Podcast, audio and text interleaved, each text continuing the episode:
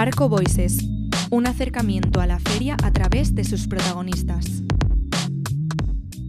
Hola, soy Mariano Mayer, comisario de la sección Nunca lo mismo, Arte Latinoamericano en Arco Madrid 2023. La edición de este año cuenta con 13 eh, artistas eh, procedentes de Latinoamérica, eh, representados por 11 galerías de distintos países, Argentina, Brasil, México, Perú, y también galerías de Alemania y Portugal que tienen eh, que trabajan con artistas de Latinoamérica y que los representan en, los lugares eh, donde, donde tienen sus galerías. Es decir que no son galerías eh,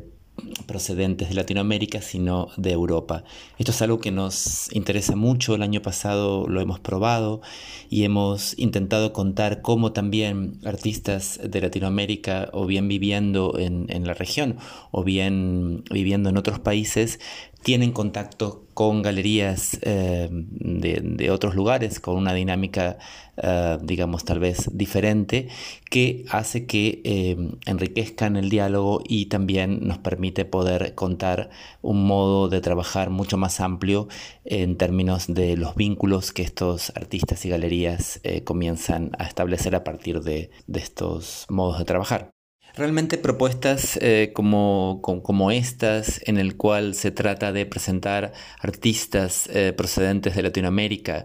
em, en un entorno em, ideal para esa presentación, como es una feria de arte de la dimensión de, de Arco, Implica muchas cosas. Implica, por un lado, una oportunidad eh, de establecer eh, nuevos vínculos. Implica una oportunidad de darse a conocer en, otro entorno. Implica la posibilidad también de, establecer un modo de, accionar a la hora de presentar el trabajo que tal vez eh, muchos artistas eh, no han tenido. Eh, por otro lado, el, modo en que nosotros planteamos la, propuesta que responde a una presentación expositiva, dado que cada uno de los stands ha planteado su, presentación de esta manera. Son exposiciones de un artista o de dos artistas por cada una de las 11 galerías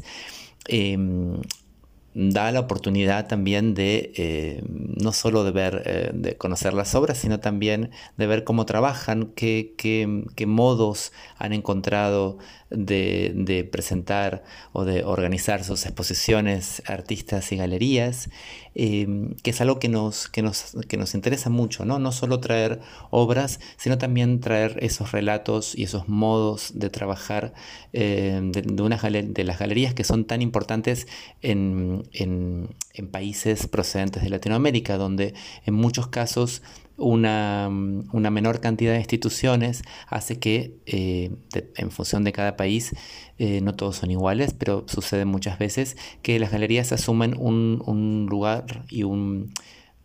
digamos, una, responsabilidad eh,